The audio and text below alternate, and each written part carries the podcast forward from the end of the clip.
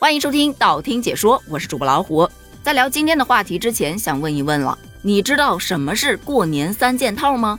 它是指过年要美个甲、烫个发、种个睫毛。美甲呢，一般是年轻人做的比较多，因为他们大多都不用干活，所以那指甲呀，想做多长就能做多长，指甲盖儿还能做成不灵不灵的，上面还能镶嵌各种的珍珠啊、宝石啊、钻石啊等等的。像咱们这每天都得洗衣服做饭的，可能还真就美不了这个甲。种睫毛呢，也不是说人人都能种的。因为有的小伙伴眼睛是比较敏感的，种了之后感觉眼睛都好像睁不开，特别的不舒服。但我无法接受种睫毛，是因为听说种的睫毛很容易会掉。那我本来掉头发就已经够让人忧伤了，再掉个睫毛，太忧虑了，想想都觉得心疼。所以我说，这三件套当中，还就得是理发烫发的性价比最高，老少皆宜。但近日出了这么个话题，说。春节前理发是中国人最大的豪赌。为啥这么说呢？因为你要是赌赢了吧，年轻十岁；你要是赌输了吧，超级加倍，辈分的辈。换言之，就是直接从姐姐辈升级到奶奶辈也说不定呢。进店的时候是满怀期待，出店的时候是另一种状态。能笑着出来的人已经不多了。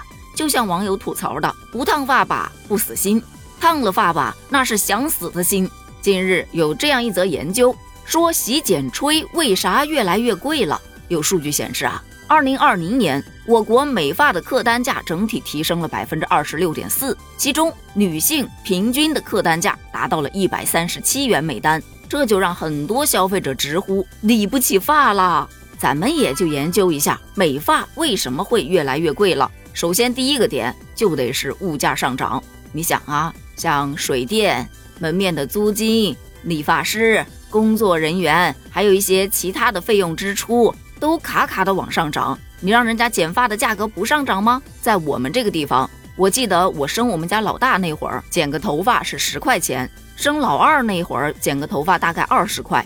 现在呀，楼下随便一家理发店，剪个头发都是三十起步。物价涨了，可咱们作为打工人，工资却没涨。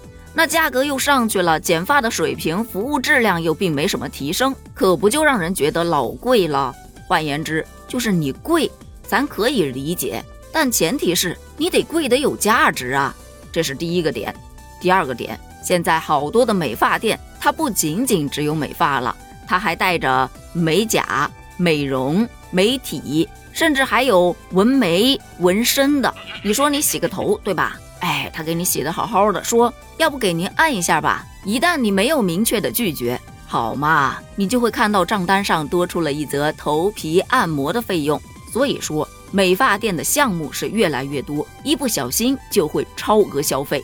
再说了，以前的洗剪吹是一体的，现在它还是分开给你收费。比方说我们家小区的这家理发店，你如果在家把头发洗好了，下去直接剪是二十五块钱。如果要洗头，就得再加五块，吹干是不收费的。但如果你想把头发吹个花儿，是吧？比方说吹个卷发或者给它拉个直，那么不好意思了，这也是要单独收费的。反正我现在是基本一年就剪那么一到两次头发，一次给它多剪点儿，让它慢慢的长。除了项目越来越多，它分层次消费的这个陷阱也让很多人入了套。比方说啊，店里头有总监理发。有店长理发，有技术顾问理发，价格是一个赛一个的高。可是这些官衔都是谁封的呢？很明显，店家自己弄的。可对于消费者来说，总觉得低价的不会是学徒吧？这谁敢让他剪呢？万一花五百块烫了个二百五的头，可受不了。所以一般都会选择那个价格中不溜的理发师来理发。太贵的自然是觉得不划算，太便宜的又怕自己成了他练手的工具，所以就宁愿多花点钱剪个好点的头。但是可能出来的时候你会发现也就那样，这不过是一种揣摩客户心理的营销手段罢了。除此之外，还有人觉得理发店贵，是因为有些理发店呐，它就是套路人，虚假宣传，跟你讲烫个头两百九十八，但可能只是两百九十八单一区域。也就是左边给你烫一下两百九十八，你要想再把右边也烫了，不好意思，还得再加两百九十八。天价理发这样的事儿，在新闻上也是没少见的。而且临近过年，真的，我们家楼下的理发店个个天天爆满，剪个头发还得排队，烫个头一坐就是一天。